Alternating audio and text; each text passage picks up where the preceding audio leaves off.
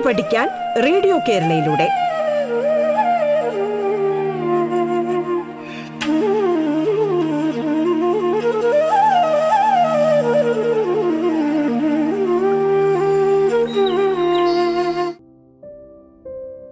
എല്ലാവർക്കും നമസ്കാരം.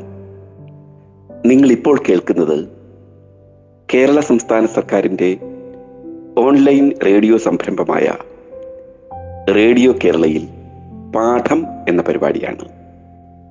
ഞാൻ M S Madhu, Chengannur Mulakuzha government higher secondary സ്കൂളിലെ ചരിത്ര അധ്യാപകനാണ്. എൻ്റെ വീട് പത്തനംതിട്ടയ്ക്കടുത്തുള്ള വള്ളിക്കോട്.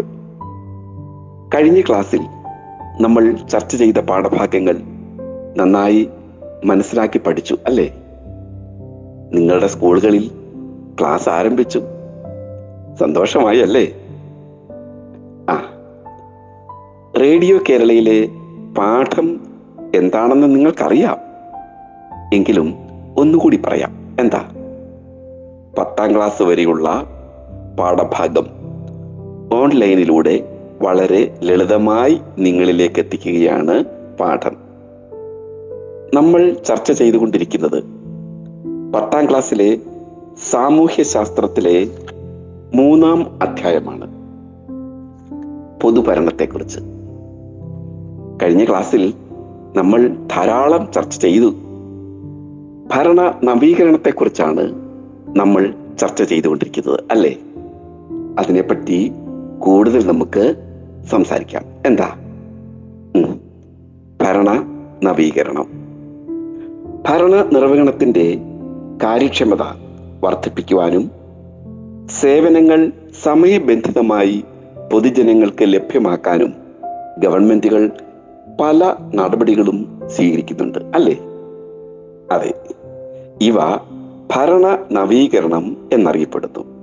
ഭരണം കാര്യക്ഷമവും ജനസൗഹൃദപരവും ആയിരിക്കണം, അതാണ് ഇതിലൂടെ ഉദ്ദേശിക്കുന്നതും. ഇതിനായി ദേശീയ തലത്തിലും സംസ്ഥാന തലത്തിലും ഭരണ പരിഷ്കാര കമ്മീഷനുകൾ രൂപീകരിച്ചിട്ടുണ്ട്.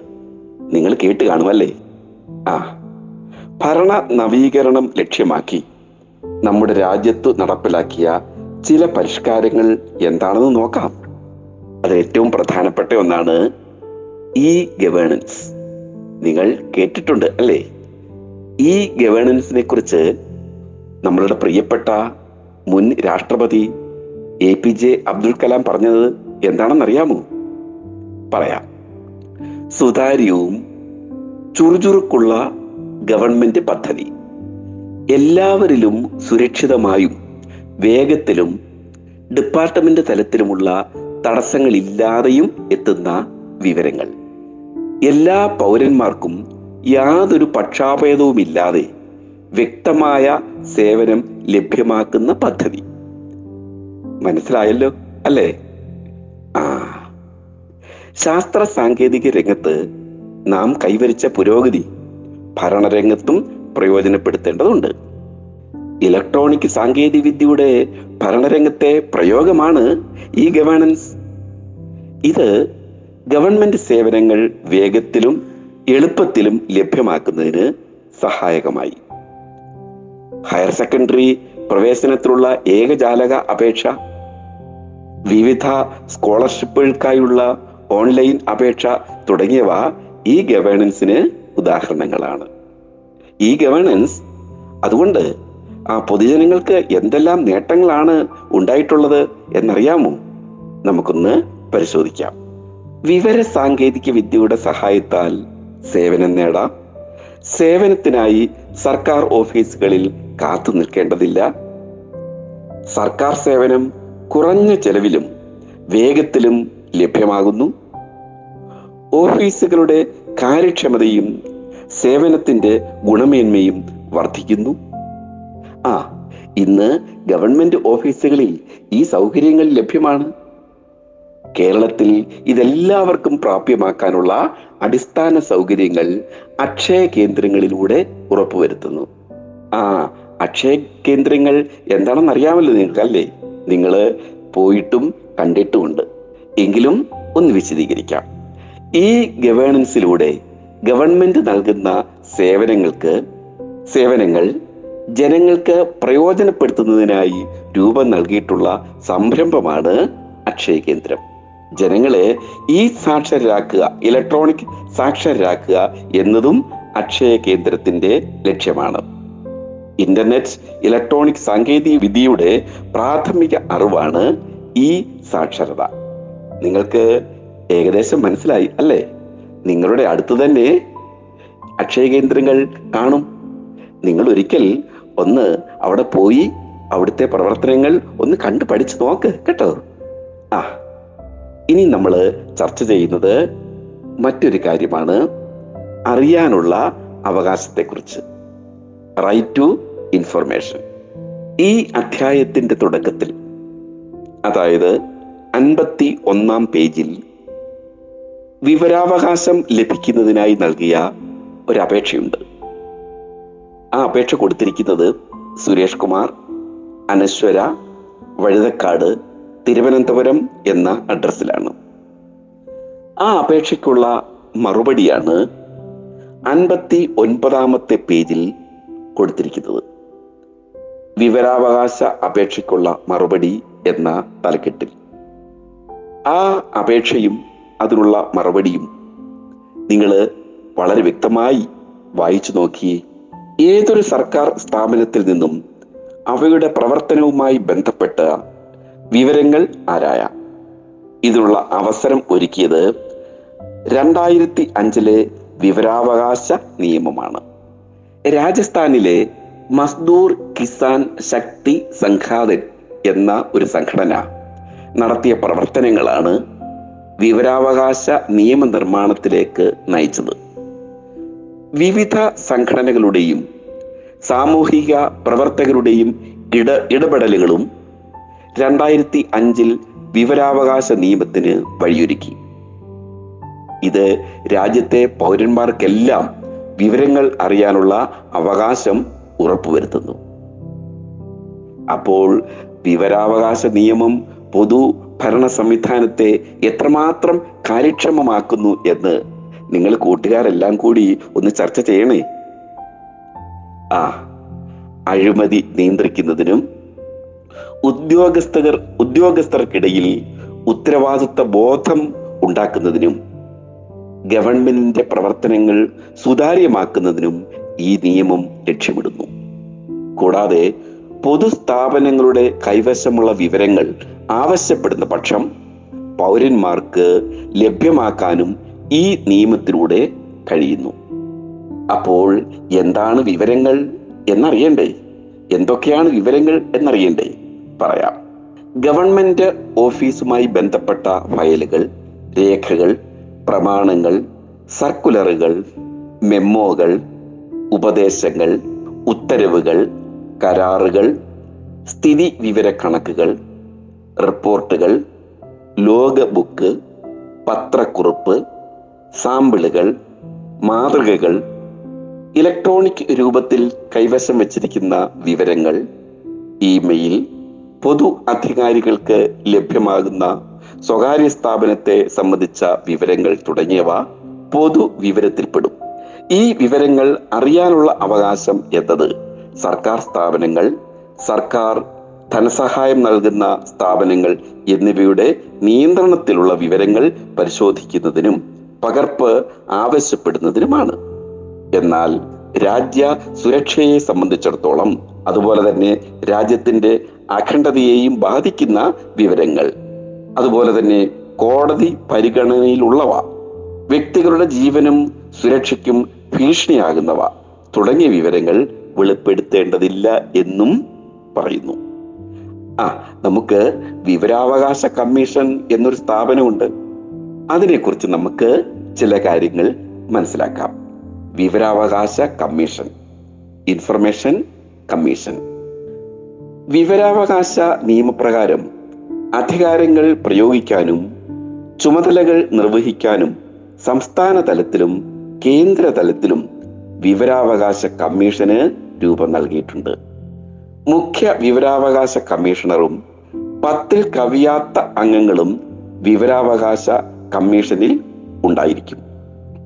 നാം ആവശ്യപ്പെടുന്ന വിവരങ്ങൾക്ക് കൃത്യസമയത്തിനകം മറുപടി തരാതിരിക്കുകയോ നിരസിക്കുകയോ അപൂർണമായോ തെറ്റായതോ തൃപ്തികരമല്ലാത്തതോ ആയ മറുപടി തരികയോ ആണെങ്കിൽ വിവരാവകാശ കമ്മീഷന് അപ്പീൽ നൽകാവുന്നതാണ്.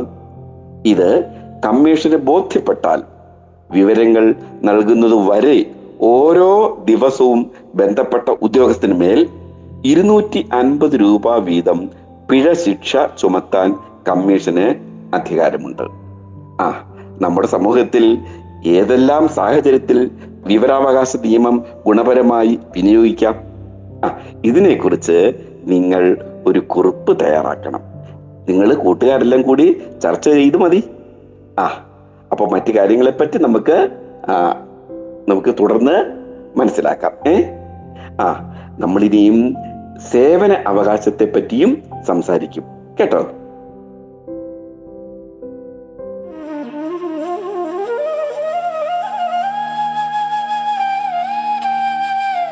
പാഠം കേട്ടു പഠിക്കാൻ റേഡിയോ കേരളയിലൂടെ പാഠത്തിൽ ഇനി ഇടവേള.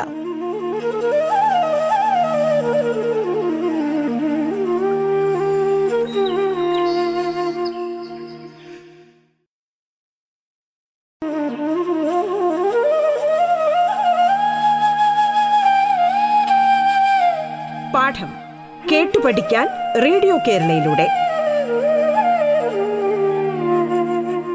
തുടർന്ന് കേൾക്കാം പാഠം.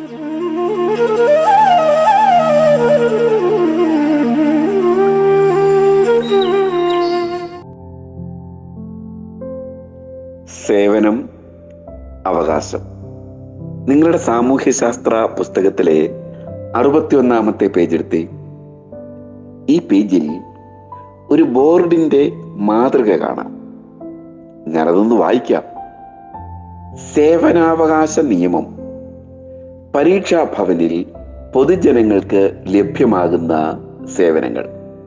പിന്നെ കുറേ കാര്യങ്ങൾ താഴോട്ട് എഴുതിയിട്ടുണ്ട്.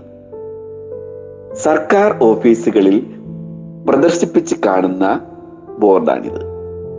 എന്തൊക്കെ സേവനങ്ങളാണ് ഒരു സർക്കാർ ഓഫീസിൽ നിന്ന് ലഭ്യമാക്കുക എന്ന് ഇതിൽ നിന്നും മനസ്സിലാക്കാം. സർക്കാർ സേവനങ്ങൾ കൃത്യമായും ഉറപ്പായും ജനങ്ങൾക്ക് ലഭ്യമാക്കാൻ അവസരമൊരുക്കുന്ന നിയമമാണ് സേവനാവകാശ നിയമം. ഓരോ സർക്കാർ ഓഫീസും നൽകുന്ന സേവനങ്ങൾ എത്ര കാലപരിധിക്കുള്ളിൽ നൽകണമെന്ന് ഈ നിയമം അനുശാസിക്കുന്നു. അർഹതപ്പെട്ട സേവനം നിശ്ചിത കാലത്തിനകം പൗരന് നൽകിയില്ലെങ്കിൽ ഉത്തരവാദപ്പെട്ട ഉദ്യോഗസ്ഥർ പിഴ കൊടുക്കണമെന്നും ഈ നിയമം വ്യവസ്ഥ ചെയ്യുന്നു. സേവനാവകാശ നിയമപ്രകാരം എല്ലാ ഓഫീസുകളിലും അപേക്ഷകർക്ക് മാർഗനിർദ്ദേശം നൽകുന്നതിനും സഹായിക്കുന്നതിനുമായി ഒരു ഉദ്യോഗസ്ഥനെ നിയമിച്ചിട്ടുണ്ടാകും. പൊതുസമൂഹത്തിന്റെ നിരന്തരമായ ഇടപെടലും ആവശ്യവും പരിഗണിച്ച് പൊതുഭരണം കാര്യക്ഷമമാക്കുന്നതിന് മറ്റ് നടപടികളും സർക്കാർ കൈക്കൊണ്ടിട്ടുണ്ട്. അവ എന്തെല്ലാമെന്ന് നമുക്കൊന്ന് പരിശോധിക്കാം. ലോക്പാലും ലോകായുക്തയും. ഭരണതലത്തിലും ഉദ്യോഗസ്ഥ തലത്തിലും രാഷ്ട്രീയ തലത്തിലുമുള്ള അഴിമതി തടയുന്നതിന് രൂപം നൽകിയിരിക്കുന്ന സ്ഥാപനങ്ങളാണ് ലോക്പാലും ലോകായുക്തയും. ദേശീയ തലത്തിൽ അഴിമതി തടയുന്നതിനായി രൂപം നൽകിയ സ്ഥാപനമാണ് ലോക്പാൽ. പൊതുപ്രവർത്തകർക്കെതിരെയും ഉദ്യോഗസ്ഥർക്കെതിരെയും ഉന്നയിക്കപ്പെടുന്ന അഴിമതികളിൽ കേസെടുത്ത് അന്വേഷിക്കാനും നടപടികൾ നിർദ്ദേശിക്കാനും ലോക്പാലിന് അധികാരമുണ്ട്. സംസ്ഥാന തലത്തിൽ അഴിമതി കേസുകൾ പരിശോധിക്കുന്നതിന് രൂപം നൽകിയ സ്ഥാപനമാണ് ലോകായുക്ത. കോടതി നടപടികളുടെ രീതിയാണ് ഇവയ്ക്കുള്ളത്.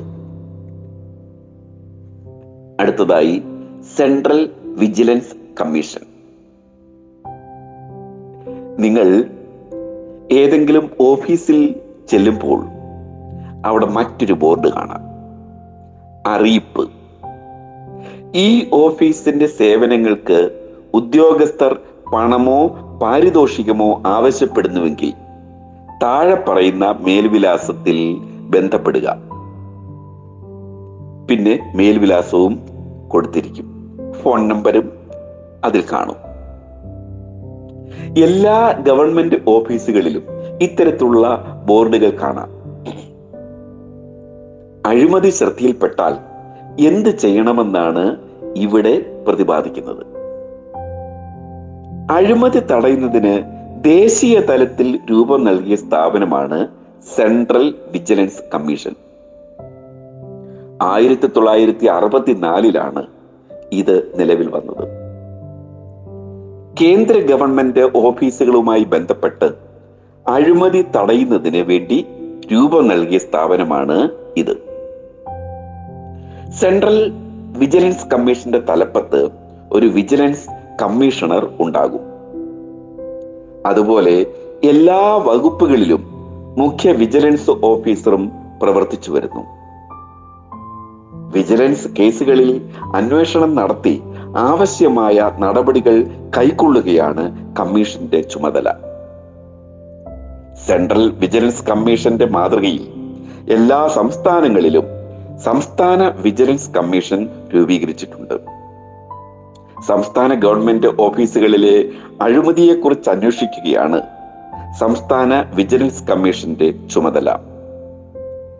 വിജിലൻസ് കേസുകളിൽ തീർപ്പ് കൽപ്പിക്കുന്നതിന് വിജിലൻസ് കോടതികളും നിലവിലുണ്ട്. ഓംബുഡ്സ്മാൻ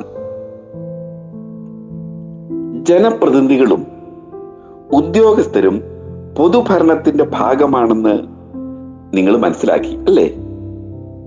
അവർ അഴിമതിയോ സ്വജനപക്ഷപാതമോ ധന ദുർവിനിയോഗമോ ചുമതലകളിൽ വീഴ്ചയോ വരുത്തിയാൽ അതിനെതിരെ പരാതി നൽകാം. അതിനുള്ള മറ്റൊരു സംവിധാനമാണ് ഓംബുഡ്സ്മാൻ. സർവീസിൽ നിന്നും വിരമിച്ച ഹൈക്കോടതി ജഡ്ജിയെയാണ് ഓംബുഡ്സ്മാനായി നിയമിക്കുന്നത്. ജനങ്ങൾക്ക് നേരിട്ട പരാതിയുമായി ഓംബുഡ്സ്മാനെ സമീപിക്കാം. പരാതി ലഭിച്ചാൽ ആരെയും വിളിച്ചു വരുത്തി അന്വേഷണം നടത്താനും നടപടി ശുപാർശ ചെയ്യാനും അദ്ദേഹത്തിന് അധികാരമുണ്ട്. ബാങ്കിംഗ് രംഗത്ത് ഇടപാടുകാരുടെ പരാതി കേൾക്കാനും പരിഹരിക്കാനുമായാണ് ഓംബുഡ്സ്മാൻ ആരംഭിച്ചത്. അപ്പോൾ ഓംബുഡ്സ്മാൻ സംവിധാനം കൊണ്ട് പൊതുജനങ്ങൾക്കുള്ള പ്രയോജനങ്ങൾ എന്തൊക്കെയാണെന്ന് നിങ്ങൾ മനസ്സിലാക്കിയോ? നിങ്ങൾ മനസ്സിലാക്കിയ കാര്യങ്ങൾ ഒന്ന് എഴുതി വെച്ച് ചർച്ച ചെയ്യണം കേട്ടോ. സേവനങ്ങൾ വൈകി നൽകുന്നതും സേവനം ലഭിക്കാനുള്ള ഒരാളുടെ അവകാശം നിഷേധിക്കുന്നതും സേവനത്തെ ഔദാര്യമാക്കുന്നതും ആധുനിക സമൂഹത്തിൽ അഴിമതി തന്നെയാണ്. സർക്കാർ സേവനം ആരുടെയും ഔദാര്യമല്ലെന്നും പൊതുജനങ്ങളുടെ അവകാശമാണെന്നുമുള്ള കാഴ്ചപ്പാടാണ് ഇതിലൂടെ വ്യക്തമാക്കുന്നത്. അപ്പോൾ പൊതുഭരണത്തെക്കുറിച്ചും ഗവൺമെന്റ് സംവിധാനത്തെക്കുറിച്ചും ഒക്കെ ധാരാളം കാര്യങ്ങൾ നമ്മൾ ചർച്ച ചെയ്തു അല്ലേ? അപ്പോൾ ഒരു കാര്യം ചെയ്യണം, നിങ്ങൾ ഈ പാഠഭാഗം നന്നായി വായിച്ചു മനസ്സിലാക്കുന്നതോടൊപ്പം പത്രത്തിൽ വരുന്ന വാർത്തകളും ഒക്കെ നിങ്ങൾ മനസ്സിലാക്കണം, വായിക്കണം. പൊതുഭരണത്തെക്കുറിച്ചും ഗവൺമെന്റിനെ കുറിച്ചും നന്നായി മനസ്സിലാക്കിയാൽ മാത്രമേ ഒരു യഥാർത്ഥ പൗരനായിട്ട് മാറാൻ നമുക്ക് കഴിയൂ. അപ്പോൾ നമ്മുടെ കടമകളെ പോലെ തന്നെ നമ്മുടെ അവകാശങ്ങളെ കുറിച്ചും ഒക്കെ നമ്മൾ ബോധവാന്മാരായിരിക്കണം.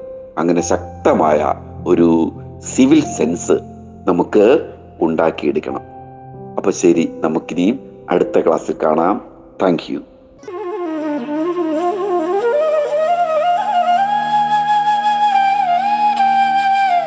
പാഠം കേട്ടു പഠിക്കാൻ റേഡിയോ കേരളയിലൂടെ പാഠത്തിന്റെ ഇന്നത്തെ അധ്യായം പൂർണ്ണമാകുന്നു. ഇനി അടുത്ത ദിവസം കേൾക്കാം. നമസ്കാരം.